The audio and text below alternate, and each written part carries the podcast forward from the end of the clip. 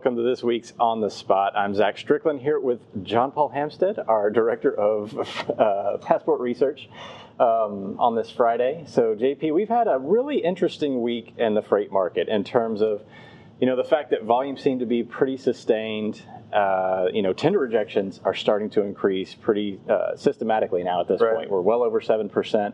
Uh, we seem to be on that seasonal trajectory to where now we can expect a July the 4th tightening, uh, et cetera. But, you know, what remains in question is, is this sustainable? You know, volumes are still well up year over year. You know, we were having this debate earlier about is July going to be like the traditional July where we see this softening, et cetera? What do you think about some of that? First, let's just kind of set up like what we see, kind of what, what's going on in the market, right? So, mm-hmm um, on a national basis, large asset based carriers are rejecting contracted truckloads at a rate of about 7.5% roughly, right. um, which we think is right, kind of where, you know, the inflection point to create inflation in spot markets, kind of broadly speaking.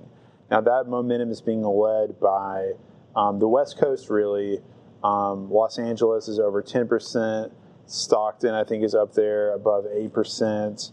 Um, it started the tightness is you know when we talk about LA as kind of being a heartbeat of the freight economy and its and its connections to other freight hubs are really kind of what what we keep our eyes on. So Dallas heated up above seven percent. Looking at um, Atlanta next, Chicago started tightening a little bit.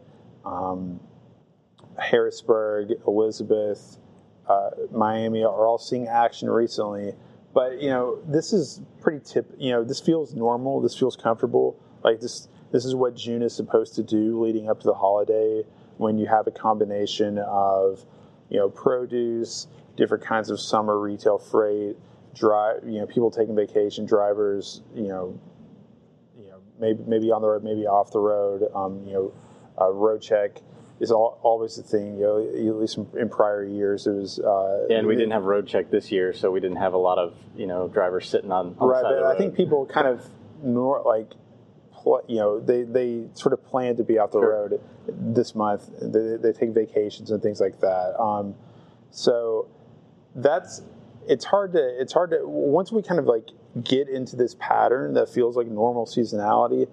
then the question is, okay um, given all of the volatility uh, we've seen this year, given the out of seasonal sort of patterns, both in terms of capacity and volumes that we've seen so far, will this July is it different this time, or will it be the kind of the same?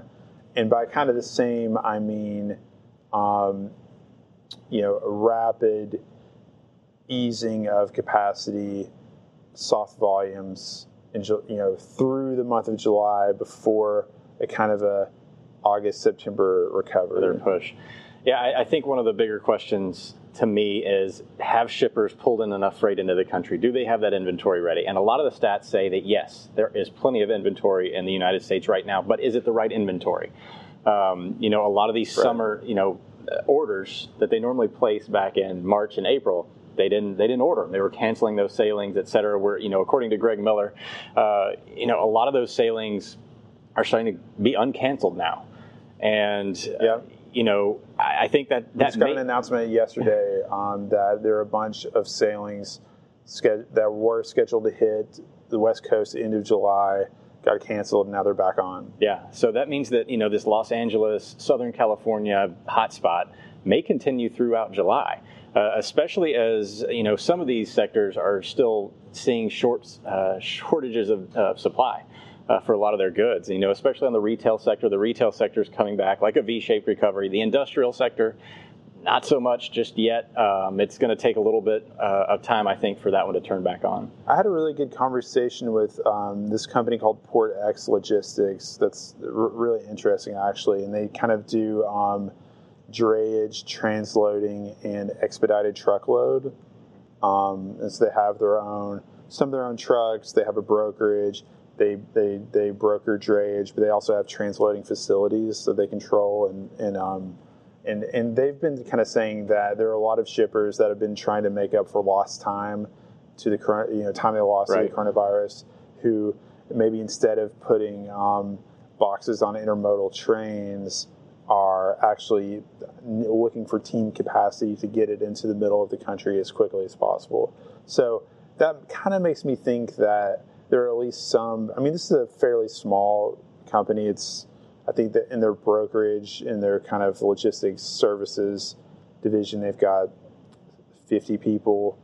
They've got about 90 trucks and another 10 owner ops in kind of the Chicago area. Mm-hmm. Um, but the, you know, he talks to a lot of customers and they're, they're growing. And so they're, they're constantly pitching and asking people what they see. And, and I just thought that was interesting because that suggests that at least for some verticals, um, the pressure is still on to get goods in the country, which um, you know, is obviously positive for transportation prices.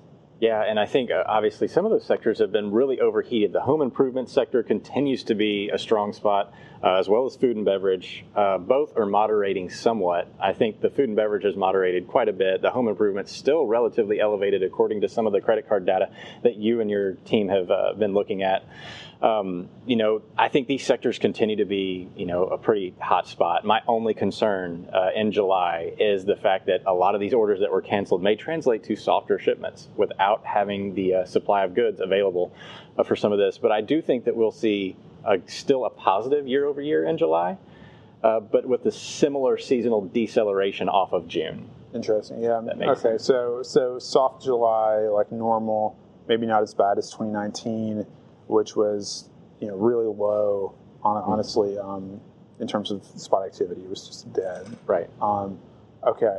And and so what, what what should we look for in the next couple weeks? Is it, I mean, is there anything?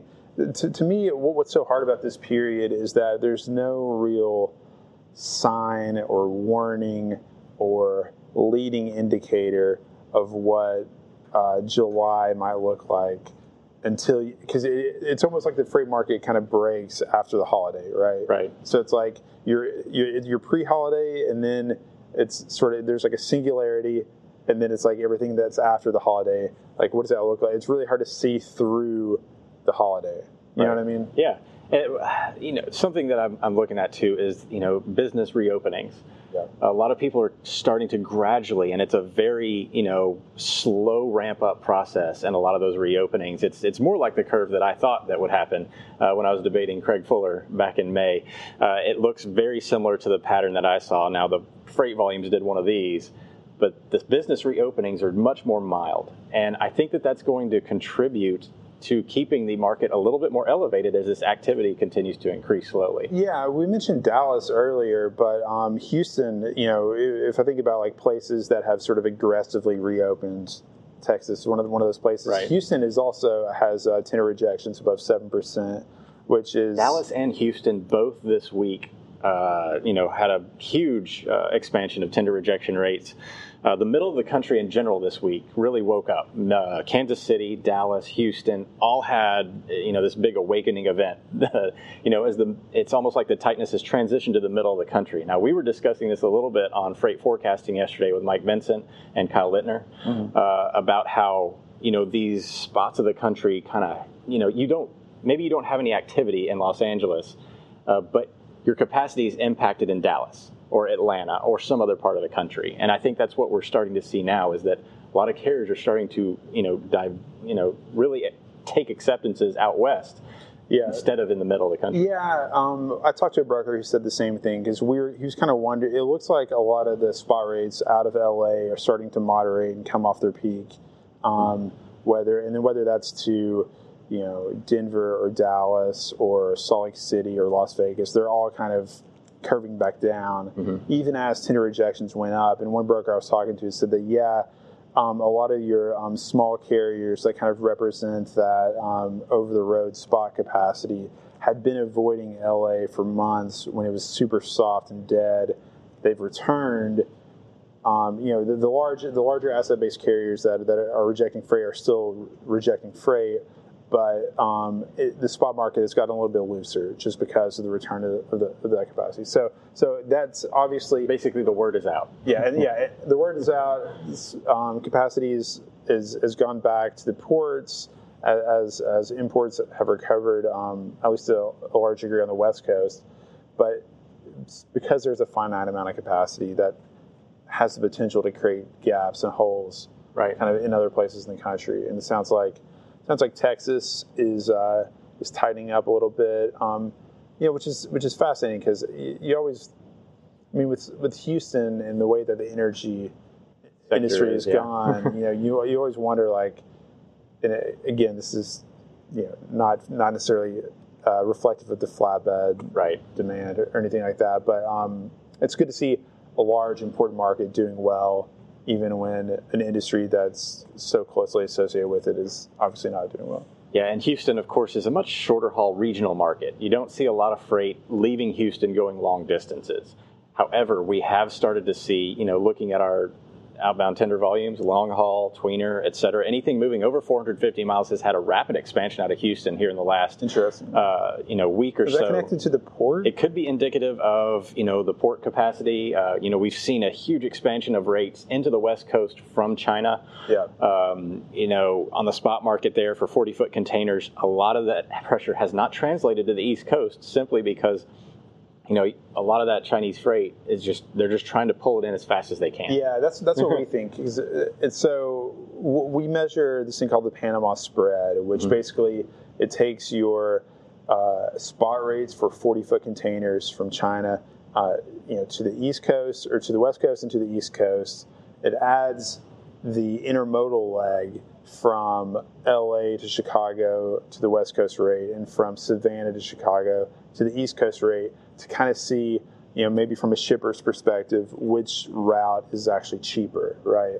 And normally the West Coast is much cheaper. I mean, you've got you've got canal fees, you've got um, you know, just um, it, it, takes a lot longer. Uh, so the the, the, the if service isn't of the essence, you right. typically go to the west coast, or you typically you can go through the canal, go to the east coast, go through the Suez on the other side of the country, etc.